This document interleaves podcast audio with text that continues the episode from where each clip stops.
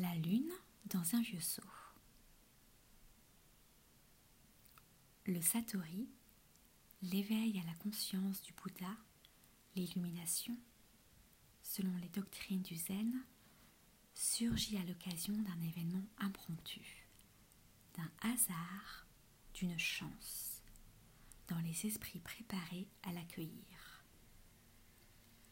Comme le voleur dans la maison vide, l'âme débarrassée de son ego. Une nonne étudiait le zen, jour après jour, depuis 33 ans. Elle était entrée au monastère en qualité de jeune novice à 17 ans. Elle en avait 50 maintenant. Sa vie de fertilité était achevée. Elle n'en gardait pas d'amertume. Elle vaquait aux occupations quotidiennes avec patience et l'humeur égale. Elle préparait le riz ou l'orge grillée. Elle allait matin et soir chercher de l'eau au puits distant d'une centaine de mètres. Parfois, un nuage de mélancolie la visitait. Elle le chassait. Elle pratiquait zazen avec régularité. Elle méditait. Elle étudiait les écrits des grands maîtres du passé. Mais elle n'avait jamais connu le satori, la paix inimaginable inonde brusquement l'âme étonnée, le rire, le grand rire de l'éveil.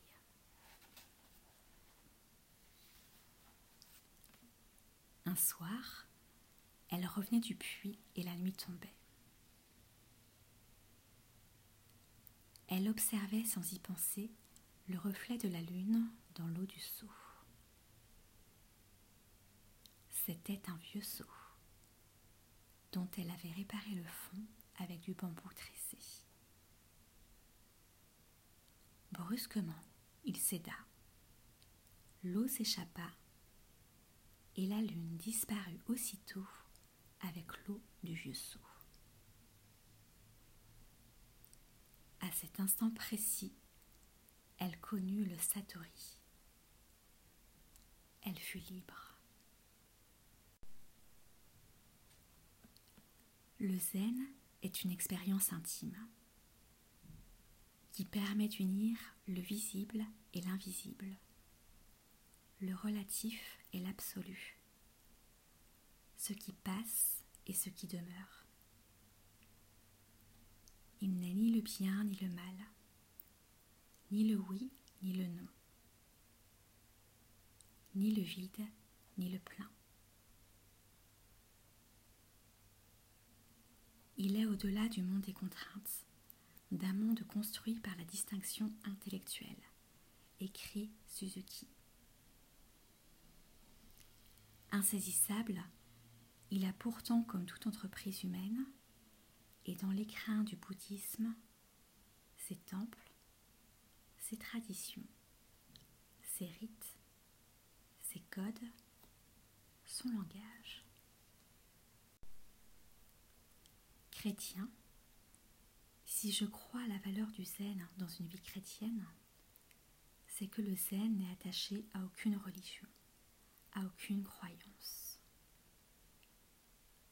Il invite seulement à plus d'authenticité, à ne pas se barricader dans les dogmatismes, à ne pas se scléroser dans les rites sans vie.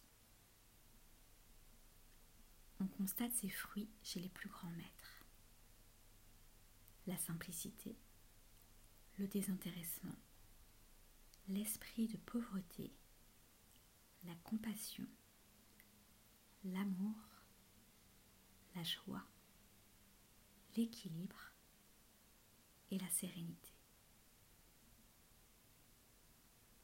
On a parfois appelé le zen la religion de la sérénité. Mais sa nature exacte échappe à l'analyse. Le zen est comme la lumière.